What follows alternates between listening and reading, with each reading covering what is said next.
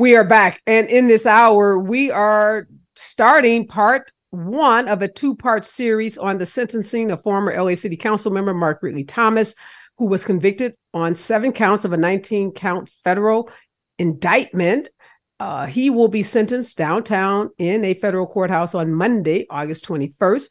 And joining me uh, for this series is KBLA Justice Correspondent Dion Raymond, veteran prosecutor Bobby Grace, and criminal defense attorney Mansfield Collins.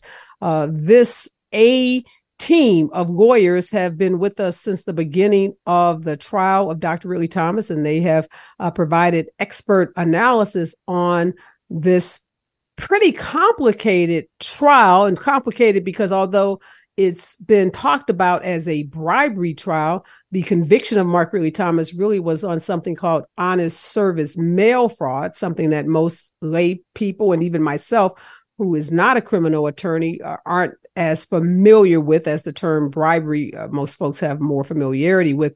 Uh, welcome, Dion. Welcome, Bobby. Welcome, Mansfield. Let's just jump right into this. So, sentencing is going to occur on Monday. We've had a chance to review uh, the sentencing memo that's filed by the prosecution, making their recommendations about sentencing. The defense team representing Dr. Ridley Thomas had an opportunity to file a motion making their recommendations.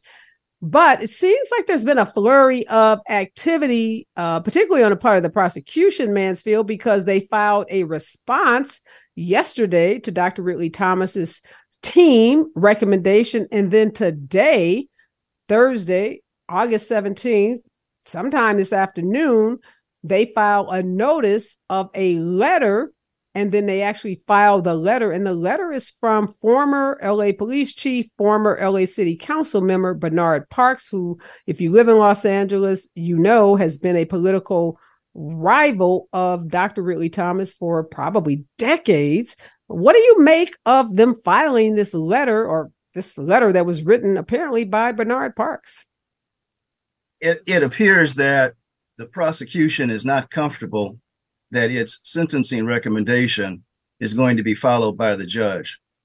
And to file a an exhibit that is a letter from former police chief Bernard Parks at the last minute without stating anything in the document that indicates to the judge they've been political rivals. Uh, you can't really accept uh, this uh, this uh, document for for face value. Um, so it's it's an indication that there is something still wrong with this prosecution of Mark Ridley Thomas. They're going out of their way. They're going out of bounds at this late stage in the process. This is on the eve of sentencing, as if this letter from Bernard Parks is going to have an impact with the judge.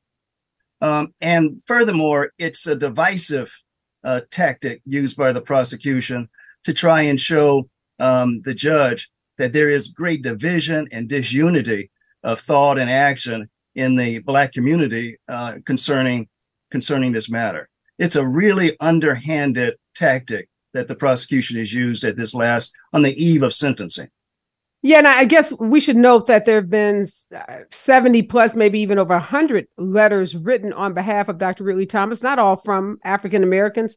Uh, obviously, he has a very diverse group of supporters and constituents, community leaders, former elected officials like Sheila uh, wrote a letter on his behalf. So, uh, obviously, as you said, Mansfield, this is a way to show the judge that the entire community of former elected officials, former Black elected officials are not uh, speaking with one voice in support of Dr. Ridley Thomas. Uh, let me ask you this, uh, Dion. You were in the mm-hmm. courtroom every day of this trial. I was really uh, shocked, floored, uh, just flabbergasted by this statement in the prosecution's 32 page sentencing memo saying that this was a shakedown not the kind in movies with bags of cash, but she calls it a polite and pervasive, you know, sophisticated thing that powerful people do.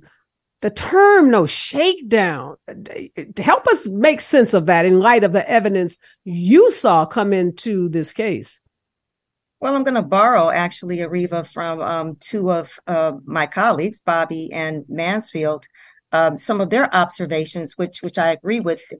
We've discussed about this is inflammatory language. There was nothing about, there was no evidence to show that this was a shakedown. And we see this kind of language that's pervasive throughout the trial and in their papers. And they need to be called out on it because it's quite frankly, it's embarrassing and unbecoming of the government and really calls on uh, the judge. I guess they're hoping that um, that the judge will not have the kind of analysis that's necessary to unpack this kind of this type of racially offensive um, language. Not only do they use um, shakedown, even worse, they describe Mark Ridley Thomas as all powerful. That would be omnipotent. I don't know of any politician or official who's who's omnipotent. I think um, Donald Trump thinks that he is, but even even former uh, President Barack Obama our public officials have all kinds of checks and balances. And so they also said that he was one of the most um, formidable politicians in Los Angeles. I actually went and looked up, well, I know, but I just wanted for the viewers. Formidable means inspiring fear through being impressively large, powerful, intense, or capable. So they're creating this this this image, this this very dark image of, dark, of Dr. Mark Ridley Thomas instead of saying that he was dedicated, humble, um, intelligent, right? I mean, it, he is all bad, all evil. That should um, that's a red flag that that these individuals have really gone beyond um, what their job is, and and I really think is um, indefensible. And so uh, I'm glad you bring up those other terms, Dion, because Bobby, this is something that's been bothering me about this case. Again, not a criminal defense attorney, I'm a civil rights attorney, and our work is done in civil courts, not criminal courts. But it appears that the prosecution has made a material shift in the way they are framing this case. Mark Ridley Thomas and Marilyn Flynn, the USC dean that took a plea deal, has now been sentenced to 18 months of home confinement. They were co-conspirators when this started. Now we saw in the sentencing uh, of Marilyn Flynn that happened a couple of weeks ago, and now the sentencing documents. Ridley Thomas is no longer a co-conspirator. Marilyn Flynn is no longer a co-conspirator, but she is a victim. She is a victim of this omnipotent, this formidable, this powerful, let's just call it black man. So this powerful black man has now become this monster that pressured this weak, fragile, innocent 84 year old, 80 plus year old white woman who was not a co conspirator, but a victim that was shaken down and pressured and bullied. How do you make that shift as a prosecutor? And is this common? Actually, Reva, it's not. Um, I'm very shocked at the way um, that the federal government is um, approaching this. Generally, uh, and I think Mansfield will co-sign on this, that you pretty much in federal court you stick to um, the guidelines. Uh, it's pretty rote, uh, meaning that you know what they write, they write you know millions and millions of times. They the pro- most prosecutors try to stick very, very closely to, um, you know, the sticking to talking about the guidelines in terms of sentencing. They didn't do that here. They kind of went way, way, way out of bounds, uh, and they're they're trying to create, as you're pointing out, a narrative that the judge uh, will take to try to make the conduct of uh, Dr. Ridley Thomas more egregious and really more in line with some of the other corruption or graft cases that we've seen um, coming down from the federal government involving former Los Angeles City Council members um, and trying to fit him in that particular, shoehorn him and then that particular vein. Uh, and it's a shame um, that they they're not following uh, the rules that they normally follow in terms of uh, approaching the sentencing. Yeah, Mansfield, I just feel, you know, there's something called being an overzealous litigator, or in this case, overzealous prosecutor that has personalized this case. She seems, she, and I'm saying she because it's a female prosecutor that's writing these documents, presumably, seems to be on a personal mission to take him down now, whether that's to, you know, build her resume up to get a, uh, you know, a notch in her belt as having taken down this powerful politicians or if it's racially motivated. But and the reason it seems so personal is because she attacks the community. She says he's involved in a campaign. Uh, she identifies uh, a media personality in these documents. She seems to be coming for anyone that deigned to believe that this prosecution wasn't a righteous prosecution or that the conviction wasn't a righteous conviction. And we all have our First Amendment rights, our freedoms to believe and to articulate our opinions about this case Donald Trump, Mark Meadows, Rudy Giuliani. we we can talk extensively we can criticize the government we can applaud Kristen Clarke when she does something that we like and we can you know, badmouth Merrick Garland when we don't like something that he does. So how is it that somehow our actions, and I'm saying she's talking about us because we're part of this community, that our actions in, any way could influence this decision by the judge about how much time Mark Ridley Thomas should get? Uh, yes, uh, uh, Areva, um, and it's um, it's even worse than that. Um, the prosecutors in this case, as as Bobby indicated, when you file an indictment, that is the roadmap that you stick to. So you can't file an indictment naming Marilyn Flynn as a co-conspirator and then end up at the time of sentencing and convert her, as you have you have indicated, into a victim. That's just disingenuous. That makes that call that that casts a doubt and a lack of credibility on the entire process now.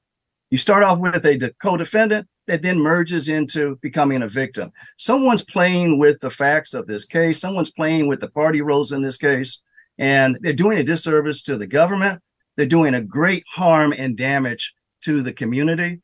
Um, and and yes, people have to speak up about this. They really have to speak up about this.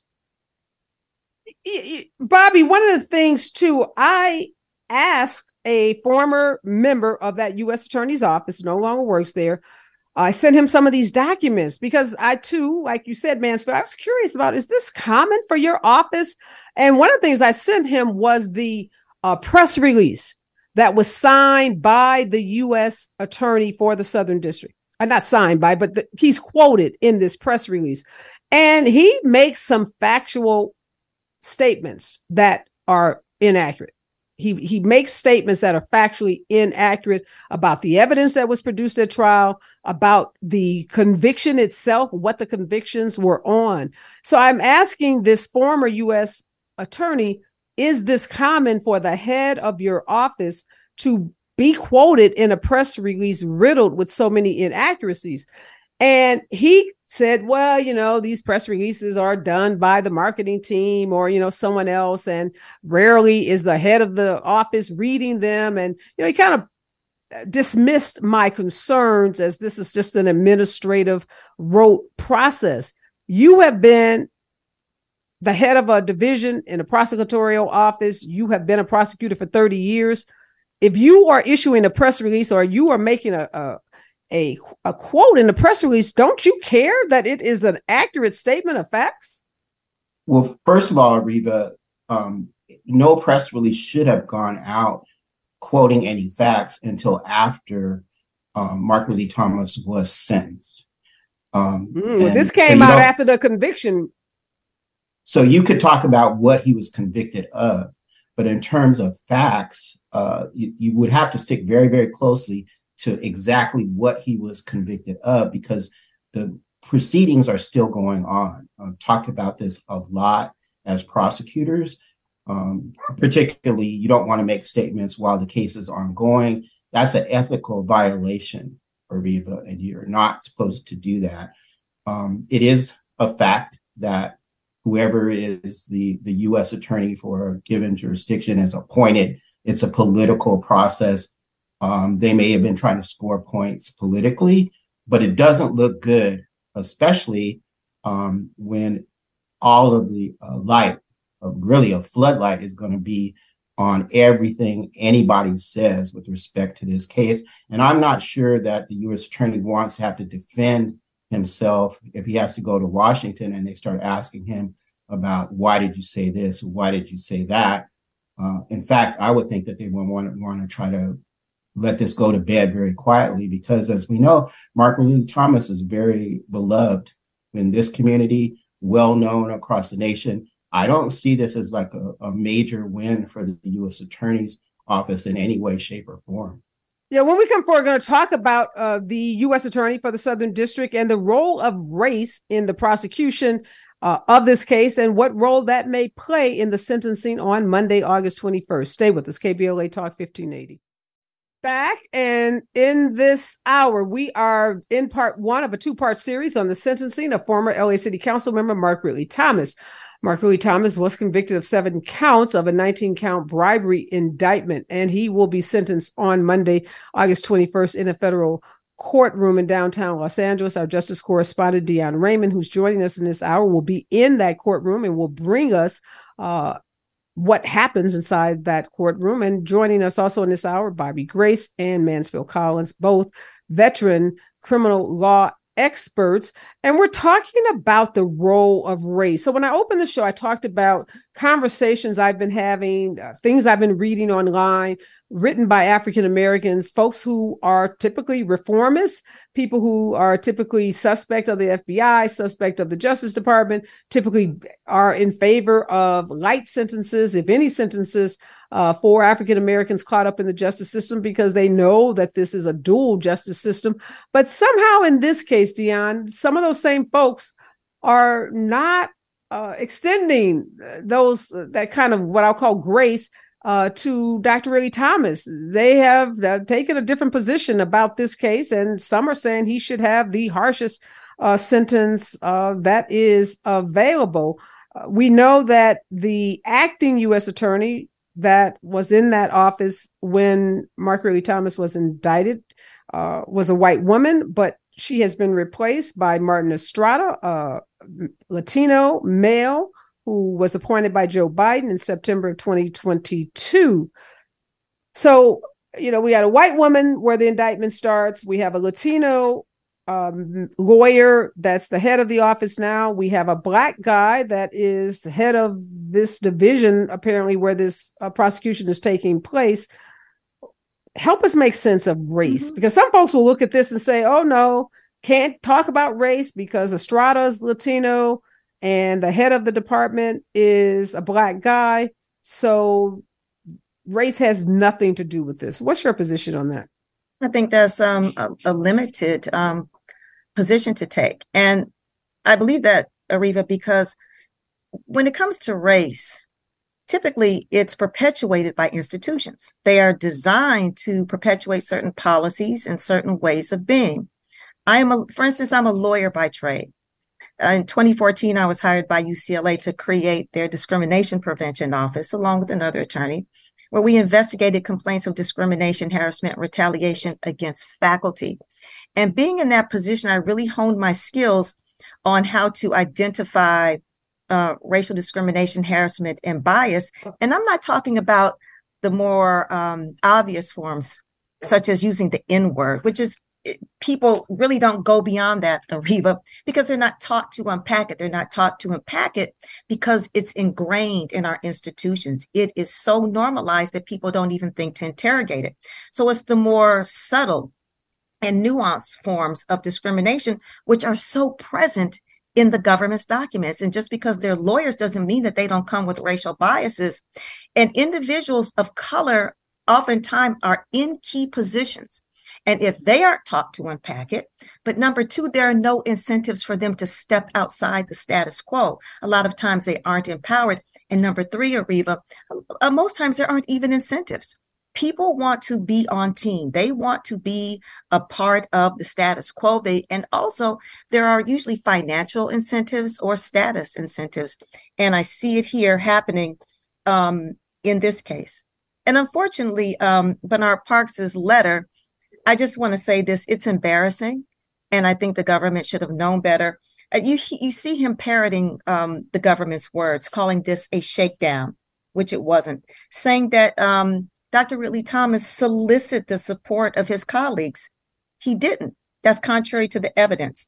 Saying that he failed to take responsibility. What that means Let is me you- just stop right there. Like, Mhm. how would Bernard Parks know that Mark Ridley Thomas solicited something?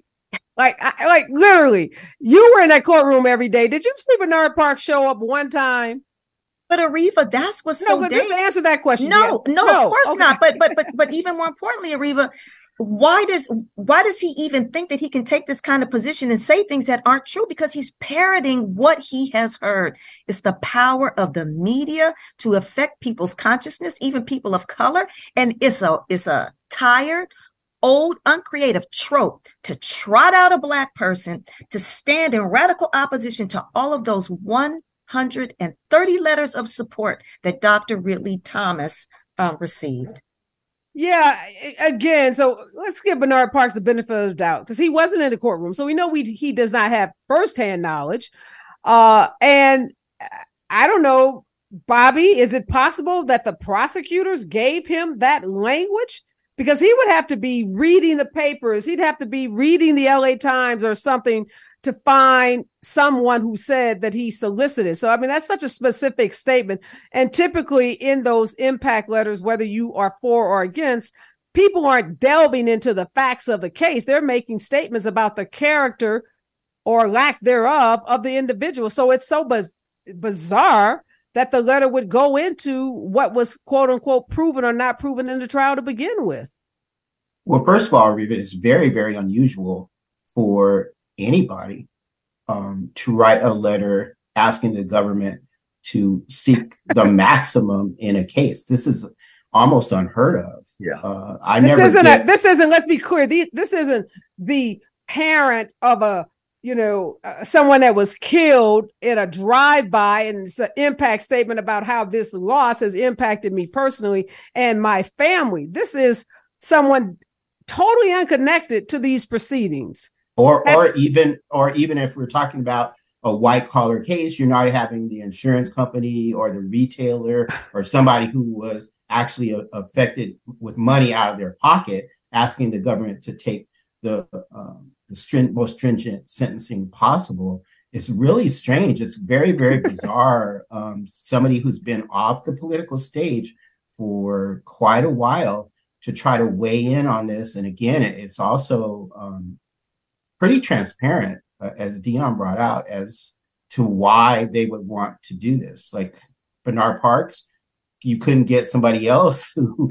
who But why does the government, in all of its power, need anyone? And that's what you're saying. Why do they need a letter from anyone? This is a case, Mansfield, where you said typically it's about sentencing guidelines. This is a routine bribery case that resulted in a conviction.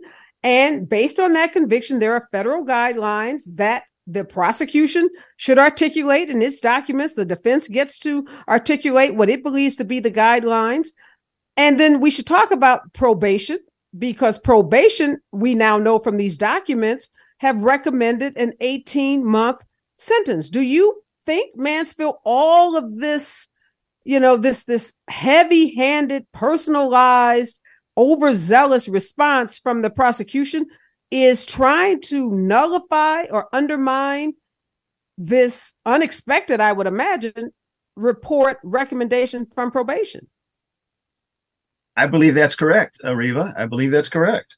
And this letter from from former police chief Parks sort of is consistent with some theories that people have in the community that this was a selective prosecution because this letter looks like it is clearly a selective letter to an enemy of Mark Ridley Thomas. And everybody knows he has nothing but hostility for Mark Ridley Thomas. And so, again, this is our taxpayer dollars being used on our behalf in a prosecution that has to represent fairness, transparency, objectivity, and it just failed. It didn't do that. But there's something else that uh, I wanted to remind everybody about. The government in its recommendation, sentencing recommendation, it actually seeks to punish Mark Ridley Thomas for taking this case to trial and winning 65% of the case. Yes. 18 indictments were filed, 19 counts were filed. He prevailed on seven of them, but yet the person that wrote the sentencing recommendations for the government still said it was a frivolous act on part of on the part of Mark Ridley Thomas. If that doesn't tell you that there's something really wrong about this prosecution, its its origination, and all through its use of other inflammatory language during the trial, uh, what else would you need other than to know that most people in this situation, as Bobby and Dion and you know, Areva, most people in this situation fear the government and they don't have the resources of the government and they end up pleading they end up pleading most of the time not on the basis of guilt or innocence but on the basis of the financial obligation and the the damage to their reputation that a trial will cause them. You have to admire mark ridley thomas to break that mold. Very few black politicians would challenge the government and you have to you have to conclude that Mark Ridley Thomas must have known in his heart and in his mind, he never had a corrupt intent, he never had a corrupt purpose, and he was willing to trust the criminal justice system that it would be fair and be able to see that. And let me just say one just one last thing. The indictment says that Mark Ridley Thomas and Marilyn Flynn conspired together. Well, and that they had a meeting. Guess what? Dion will tell you, since Marilyn Flynn didn't testify, and Mark Ridley Thomas didn't testify. There's no evidence of what happened in the meeting. This was a face to face meeting. There's no evidence of what happened in this meeting that created this formation of a conspiracy. Well, this and again, I'm glad you brought that up. That highlights the point, punctuates the point I made is this started out as two people who were conspiring, i.e., co conspirators. And now you have one that has this extraordinary power and one is a victim. Uh, and that is so troubling. And to your point, Mansfield, there is something called a trial tax. And if you deign to challenge the United States government, they are obviously intent on punishing you. Uh, and that is replete throughout the documents from the government. Again, frivolous litigation, campaign, failure to accept responsibility. So all of this language that's basically to send a message to anyone else. If we knock on your door and indict you, you better kowtow, you better capitulate, you better take the plea deal that's offered, or else you are going to suffer the wrath of the United States government. Uh, and that to me, and I think that to everyone in this country, doesn't look like justice. Uh, when we come forward, I want to talk about the options that this judge will have at the sentencing hearing on Monday, August 21st. Stay with us, KBLA Talk 1580. We are talking about the sentencing of Mark Ridley Thomas, former LA City Council member. That sentencing hearing will take place on Monday, August 21st.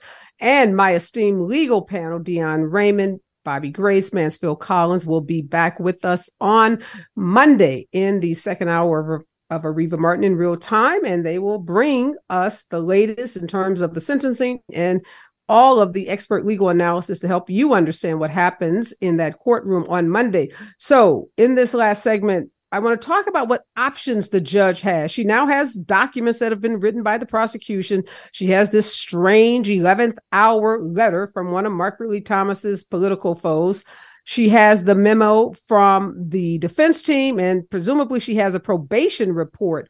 Uh, and I, I, don't want us to lose sight of the Sixth Amendment to the Constitution that gives criminal defendants a right to a public trial. Uh, so I hope the judge, and I, you know, she's a smart woman, went to Harvard, my alma mater, is mindful of that as the prosecution tries to tear a new one into Mark Ridley Thomas's team for him having the nerve to exercise his Sixth Amendment constitutional right to go to trial. Uh, so, Mansfield, tell us what options this judge has before her. Well, the more that I'm thinking about this letter that we just found out about before we came on your show, uh, I think that letter is going to backfire.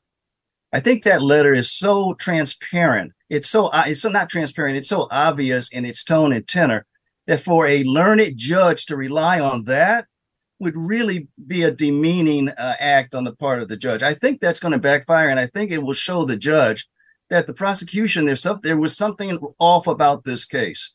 The judge will have the option of sentencing um, Mark Ridley Thomas to um, the recommended guidelines, or she will be she will be able to depart and and and go downward from the recommended guidelines. At this point, the guidelines are are mandatory in word, but they're not mandatory in application. Uh, they are advisory. What uh, are the guidelines, Mansfield? Because it seems like they're dueling documents about what the actual guidelines are. So, if you know, from your perspective, what are the guidelines? I think that probation has it in the ballpark if there's going to be any kind of sentencing, uh, the 16 to 18 months. Um, I think that that would be, of course, I disagree that the prosecution was based upon a uh, evidence and that they found that evidence. I disagree with that completely. But living in the reality of what we have to deal with today, I think that uh, the judge could sentence somewhere between 12 to 18 months. I think the judge also has the option of, of, sentencing Mark Ridley Thomas in the same manner that she sentenced Marilyn Flynn, where Marilyn Flynn isn't doing any jail time, any prison time. When you look at the two, Marilyn Flynn um, and Mark Ridley Thomas, who has suffered the most in this already? Well, Marilyn Flynn didn't get fired from USC, she retired. Mark Ridley Thomas, as a result of this indictment, he basically was fired from ever holding public office. And his career was not over. He still had a political career in front of him. So he has already suffered a great deal. And there's a, there are public policies to of deterrence and, and to put people on notice that this will happen to you. I, I could also see that a sentence could be similar to the one that Marilyn Flynn had. But ultimately, I'm hoping that the federal judge will allow him to remain out on bond pending the appeal that he doesn't do any time, that he may be sentenced, but his sentence will be deferred pending the outcome of the appeal. All right. So, Bobby, let me ask you this as a veteran prosecutor, the judge has the papers from the the uh, U.S. Attorney's Office. They have the, she has the recommendations from probation. She has them from the defense team. What does a judge do with all of that to determine what the appropriate guidelines are, and how does she weigh what other cases that have come before this jurisdiction, how those cases have uh, resulted, what sentences have resulted in those cases, uh, because the defense lays out cases that are far more egregious where people got far less time than the six years that are recommended. The prosecution shoots back and says, well, those cases aren't really relevant because in most of them, the defendant took a plea deal, didn't exercise their constitutional right, and they got credit for that. And because Mark Ridley Thomas exercised his constitutional right, he should be punished. So, what is the judge going to do with all of this? Well, Areva, it is kind of baked in on the federal side that you will get taxed for going to trial. And that's already been kind of covered here. I don't think, um, well, in the papers, um, the government was trying to tie the guidelines to how much money was involved in terms of uh, the conspiracy, the bribery, whatever you want to call it. And so the, the paperwork was going back and forth in terms of, you know, what was it really worth? Was it worth a hundred thousand dollars? Was it worth this amount? I think the judge is going to have to take a hard look at that. I don't think that she'll go above the six years that are being recommended by the government. I don't think that she's going to go all the way down to what probation is recommending. I think it'll be somewhere in the middle. And as Mansfield points out, the real um, surprise or, or thing that we're going to be looking for is if she allows Mark Ridley Thomas to stay out of custody pending his appeal. Um, I do believe, and we've talked about this before, that honest services is very murky. There's been a lot of Supreme Court decisions in just the last year weighing in on what's the definition of honest services um, what what can the government or what does that government have to prove in terms of the bribery aspect of this? And we've been talking about, you know, was this really bribery? Was there a quid pro quo? Was this a vote on a um, consent vote on a contract that was going to continue anyway? And was it already well known that Mark Ridley Thomas would have voted yes on this vote no matter what? So these are all issues that we need to kind of take a look at. The judge is going to need to take a look at. But um, given all of the facts. She's definitely going to sentence uh, Mark Ridley Thomas to some custody time. She won't go all the way to six years. And then the issue will be will she go to the floor, which is what probation argued, are, is arguing for, or come in somewhere in the middle? All right, Dion, I will give you the last word. We are almost out of time. You've been in that courtroom. You have watched that judge over the course of this trial. What is your quick prediction on what this judge is going to do on Monday? Areva, I think she's going to give him some time. Um, I think everything that she needs to not give him time, uh, just as she did with Marilyn Flynn, is all there. Do you have an estimate? What do you think that time is? Real quickly, I'm running I- out of I- time. With this judge, I don't know. We have to wait and see. All right, that is the last word. Wait and see. All of us have to do, but guess what? You can come right back here on KBLA Talk 1580 on Monday for part two of the sentencing of Mark Ridley Thomas. This incredible legal panel with all of their expert uh, analysis and experience will be back here on Monday. Dion Raymond will be in that courtroom on Monday. She will give us blow by blow what happens, what arguments are made by the defense, what arguments are made by the prosecution, and what the judge says. Typically, in these sentencing hearings, the judge will give her own comments. She'll talk about why she is uh, giving a particular sentence. She'll talk about the evidence. She'll talk about the case. Uh, we're going to hear a lot about power. We're going to hear a lot about position. We're going to hear a lot about the community. So, this is one show on Monday you don't want to miss. So make sure you tune in on Monday, August 21st for part two of the sentencing of Mark Ridley Thomas. Thanks to my panelists. I'll see you right back here on Monday.